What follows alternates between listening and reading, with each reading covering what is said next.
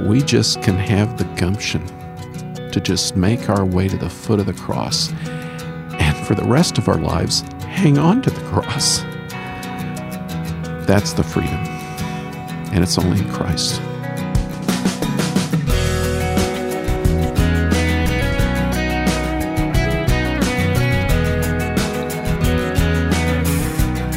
Welcome to First Person, a weekly conversation. I'm Wayne Shepherd, and we'll be talking in a few minutes with a fellow broadcaster, Charles Morris of Haven Today.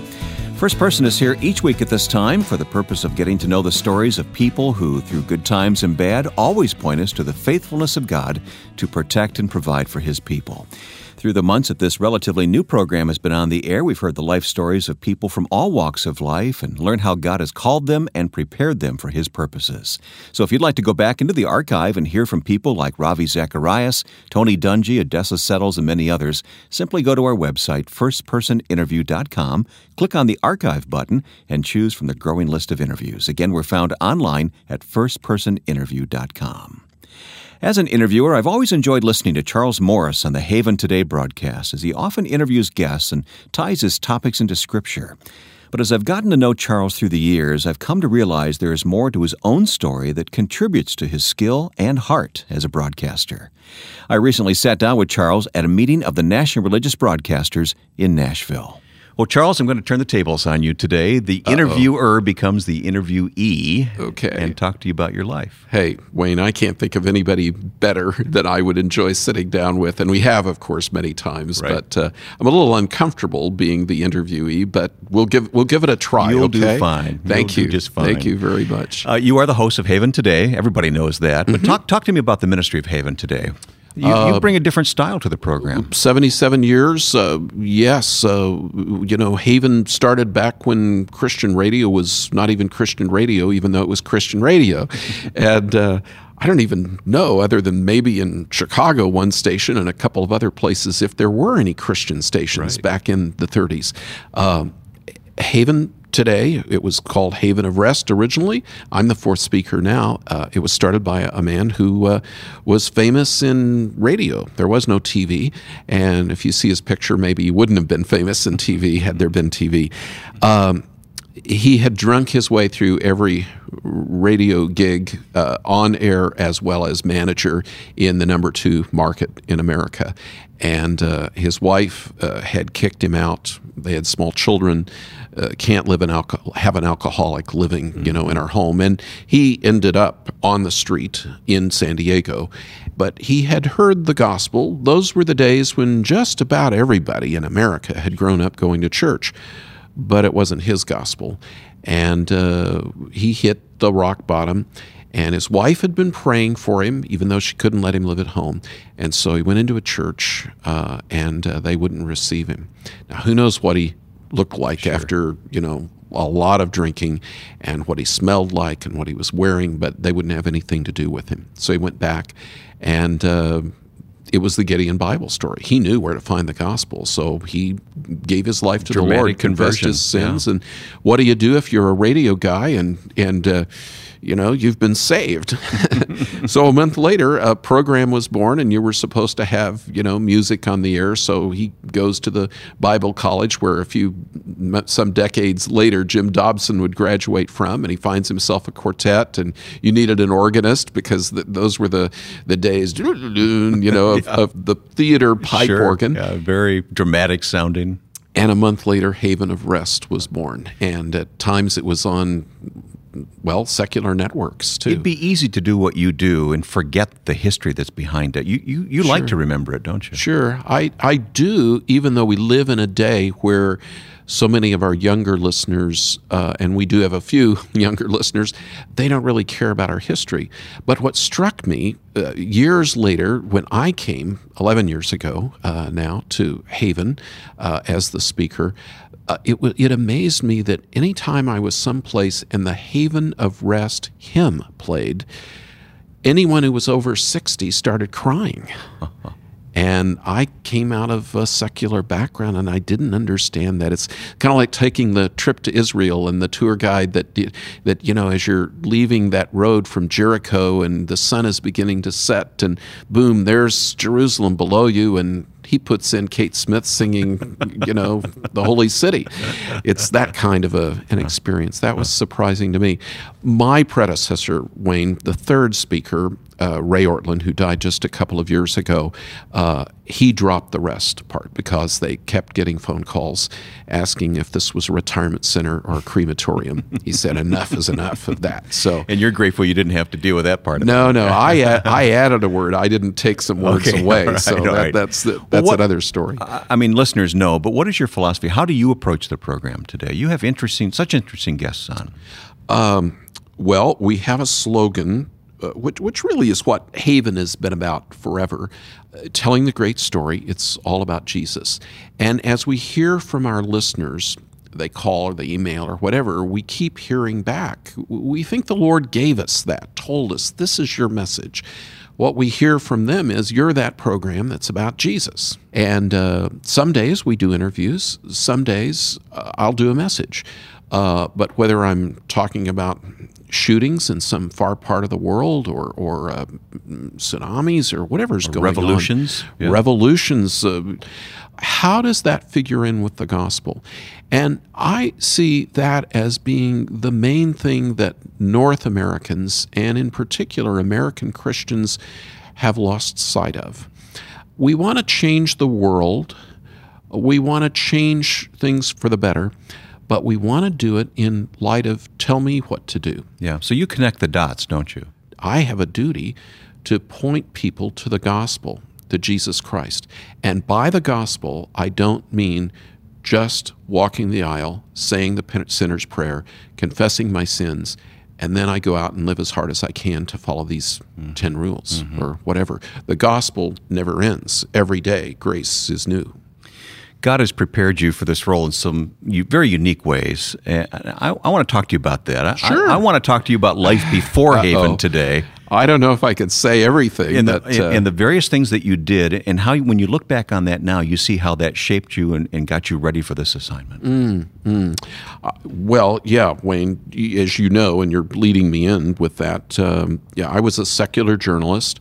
Uh, I really didn't like the Christian media when I was a secular journalist, even though I was a follower of Christ. Uh, I wasn't walking with Christ, but I was truly a born again Christian. Uh, I, I worked for United Press International, which is not so much a company today, but it was like Associated Press or Reuters top or of the heap, sure. Agence France Presse, and uh, you know our Chicago office was you know in in in the building, the Stone Container Building. You know, Paul Harvey and I would get on together, and he wouldn't always have his rug on, so I'd have to look twice to realize it was Paul Harvey. Um, it's very interesting. Even when I was in the media, uh, the fear factor of Christians, much less Christian media. Christians were not thought of having the answers. Uh, and there was a great fear factor. Uh, sure, if you get to New York, it's going to be maybe in the national, international media, you're going to be predominantly certain stereotypes are true. But the fact is that there was always a desire for truth, to share truth. But what people in the secular media didn't realize was that they were following a lie. At the same time, uh, Christians really didn't know how to engage people in the secular media. I was sitting in a in a meeting of uh, forming USA Today once uh, that Gannett owned at the time. Now, USA Today's been out enough years that you know it's just old school at this point. But the the idea of of we need to do something to serve all those Christians out there across America, and they just didn't get it, you know. uh, and at the same time, uh, you know, we shoot ourselves in the foot Yeah. as Christians. So that's the world that you were a part of. yeah, I didn't want to be identified as a Christian, Okay. even though I was. Okay. All yeah, right. it was it was pretty bleak. When did the turning point come then? I was uh, signed by UPI to run the state of Florida for them. I don't know how many people know this, but um all the organizations, you know, we like to think Fox News is conservative. I watch only Fox News. CNN is the liberal or whatever. They all get their news from the same place, you know. It's it's it's not that big a deal, you know. The tragedy of the internet is even a more liberal news organization like the New York Times is still the only newspaper in America that has 50 bureaus around the world. And so when something happens, you need somebody there that's going to tell the story and bring it back. So I was in Florida and uh, with UPI, had an office in Miami, had an office in Orlando, and uh, we pretty much served. We had bureaus in South America, but anytime something big happened, they would come out of the bureaus that I was in charge of, mm-hmm. whether photographers or sports reporters or just news reporters. And um, as I did most Saturday nights, I got uproariously intoxicated. I wasn't an alcoholic. But the next day, Sunday morning, I woke up and I certainly had a clear head, uh, kind of like the demoniac, you know, in the gospel that somehow after Jesus healed him, he had a clear head. And did that uh, puzzle you? It did. It had been a long time since that happened, and uh, I knew I had to go to church. These were the days of the yellow pages, Wayne, which you know you can pre-identify yeah, with me. Yeah. Yes, I open the yellow pages. I find a Bible-believing church. I go in and and uh, and I went to church. And afterwards, there was a visiting pastor, but another local pastor uh, introduced ourselves. He said, well, "Who are you? What do you do?" And you know, we had that kind of a guy to guy conversation. And he said, "Would you like a cup of coffee?" And so we did, and that man brought me back to the Lord. And here, years later, that man still prays for me every day. It's amazing. So anyway, that's my that's my story. And we'll go deeper into the personal story of Charles Morris of Haven today, coming up on First Person. On our next program, artist Timothy Botts explains his desire to mentor young artists. One thing we need to understand, especially in the evangelical churches, that we don't have a whole lot of history with the arts, and we can't expect great art to come tomorrow. We need to be patient and learn our craft Lord willing, we will have another renaissance. No doubt you've seen his work. Now hear from artist Timothy Botts next time on First Person.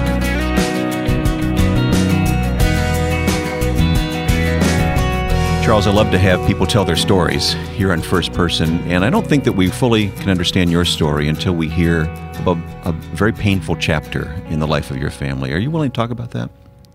Uh, yes, I always say yes, Wayne, but you know, I never know how my emotions sometimes they hold and you know, sometimes they don't. But sure, we can try if you'd like to. It revolves around your son one of your mm-hmm. sons. Mm-hmm. Actually, both mm-hmm. of your sons, mm-hmm. right? It, it, ended up being both. That's right. That's right. And that I've never told anywhere other than just in snippets on our program before. Yeah. Mm. Yeah.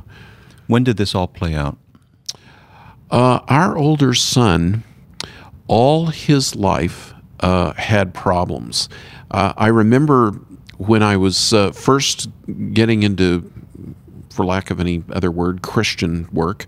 Uh, and we were living in Florida. Uh, I was doing a lot of work for a, a big name, big church pastor who was on TV. And we never knew why our son always had problems. And uh, I went to a bookstore and I just, I always go to bookstores, and I found this book and I'm starting to read it. I'm saying, this is our son. And, you know. Are we talking about the normal teenage problems? Yeah, was he a no, teenager? No. Yeah, he was a teenager, early teens. This was attention deficit disorder. And uh, he wasn't really hyperactive with it, but uh, that gave us some clues. We, we took him to a famous school to have him uh, evaluated, and they spent two days with him in Philadelphia. And, and Bryn Mawr College had this kind of teachers' college, but one of the, the old Seven Sisters schools. And they said your your answer is you either need to board him at one of three boarding schools, which as Christian parents we were not willing to do or you need to find a school somewhere where uh, he can have more of a hands-on experience. And they didn't recommend homeschool. We'd tried homeschool. We we we've done it all. It was too much. All huh? our kids, yeah. So we ended up uh, moving to Colorado Springs. We found a school there, the prep school of Colorado Springs, which was supposedly uh, hands-on. We enrolled all three of our kids there, but he, after a year, was kicked out because he told the truth. He did marijuana. The other kids lied. None of them got kicked out one of those sad stories. Uh, things went to worse. I mean, you know, we we we tried the uh, the boot camp in the in the Utah desert. uh, which we found out later was was run by people we wouldn't agree with. Uh, we did our focus on the family uh, referral uh, to a counselor. Uh, we did everything we possibly thought we could, and then and then we moved to California. I became the speaker of a national radio program, and uh, finally got to the point. I went to a couple of Al Anon meetings, and uh, uh, we had tried different places uh, to put him, and nothing seemed to work. How old is he at this point? Uh, he would have been 20. And uh, and we kept thinking and always praying the next thing would be the answer, and uh, eventually I couldn't let him live at home. Went to a couple of Al Anon meetings, and uh, we both, my wife and I, realized that we were encouraging him, so we couldn't let him live at home. And uh, but eventually he just totally well was on the verge of going to jail, and uh, so one Saturday afternoon we get a phone call, and uh, it's his girlfriend, and she's screaming in the phone, "He's dead! He's dead! He's dead!" And uh, Janet took the call. She said, "No, no, you, you know he's not dead. He's not dead." Janet at this point is screaming back, but Janet says, "Where are you?" And they were sharing a place uh, in San Clemente, a block from the beach, and just not even getting by, but other than to support a habit. But he died of a drug overdose we got in the car. We grabbed our younger son. Our, we have an older child, a daughter, who's married to a pastor in Oregon, and and uh, uh, we raced down there. And by the time we got there, the yellow tape was up, and you know the Orange County sheriff's officers had already sealed it off, and he really was dead. Uh, interesting when these things happen to you, Wayne. Um, the six weeks prior to his death, every Saturday night he'd give me a call and uh, and his girlfriend confirmed this later. He had started reading the, the Bible again, but he'd call me Saturday night and he'd say, "Dad, how are you?" And I'd say, "Great. How are you, Jeff?" And he'd say, "Dad, can you pick me up? I want to go to church tomorrow. I want to hear the gospel." Um, we, not every parent can say this. I got another friend in L.A. and his son never professed faith in Christ. He was shot by police in a high-speed drug chase uh, on the streets of LA. But uh, yeah, we lost our son about six and a half years ago now. That's got to be just a, an almost unbearable pain. I mean, we have the Lord, of course, and if you don't have the Lord, and what do you have in that kind of situation? But d- well, you, describe the pain for you and your wife. You always hear this, and I do believe it's true because I've talked to a lot of other parents since this happened to us. Um, it's one thing to lose a spouse, it's one thing to lose a parent. It's a whole other thing to lose a child. You you never get to get over it. My wife and I never know. She'll grieve sometimes. I grieve at other times, and and and and it also can really pull a marriage apart yeah, too. Yeah, We've I've, discovered that. I realize that. Um, how did it affect uh, his brother, especially? Uh, his younger brother uh, was very very angry at his older brother for taking his life or accidentally. Mm-hmm. We don't know for sure. The coroner never ruled specifically. We'll never know that for sure. But uh, yeah, our younger son was the good little theologian who always had the answers. But about a month before our older son died, we're in church.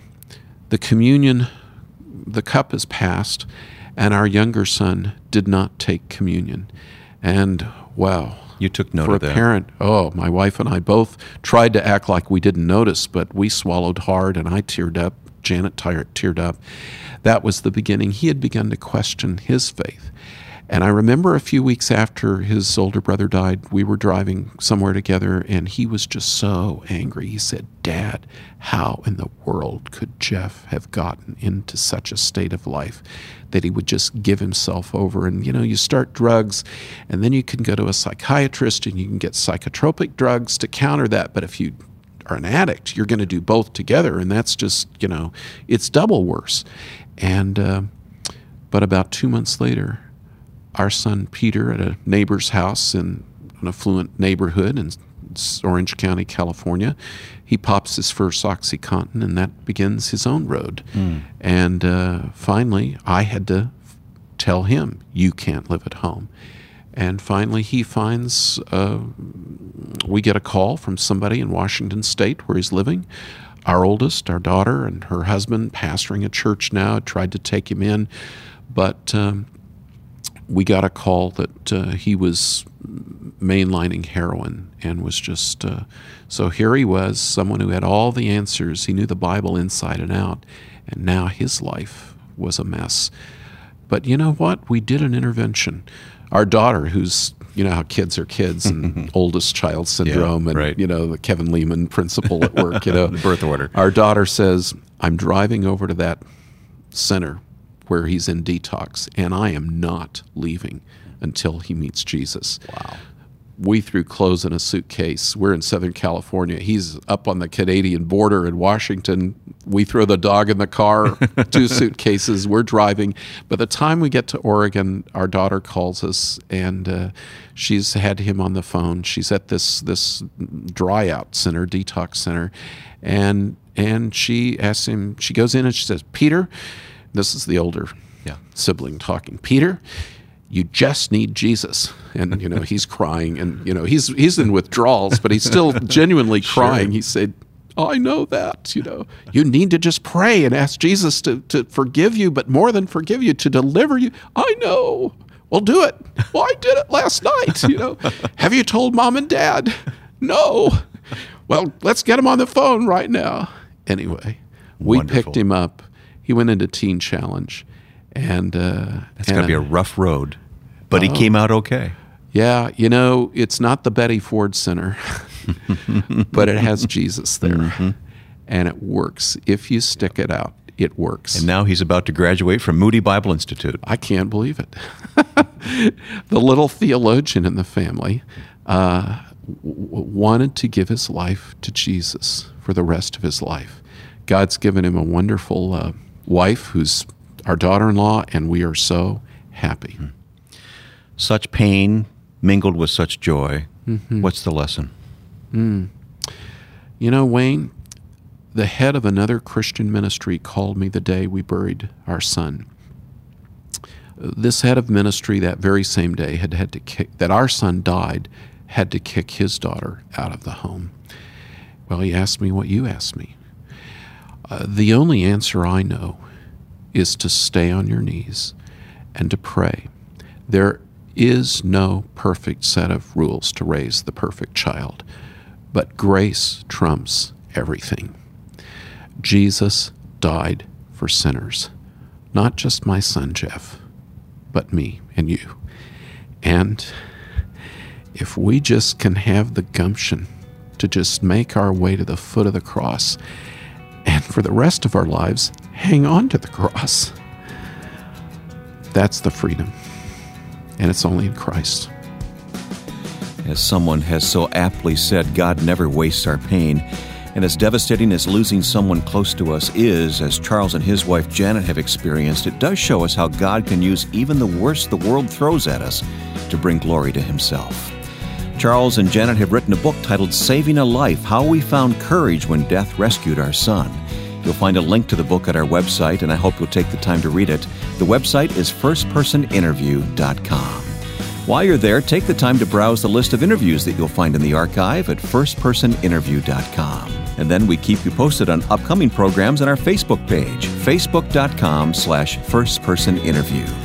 Next week, we'll talk with artist Timothy Botts. And now, with thanks to my friend and producer Joe Carlson, I'm Wayne Shepherd. We hope to have you here next week for First Person.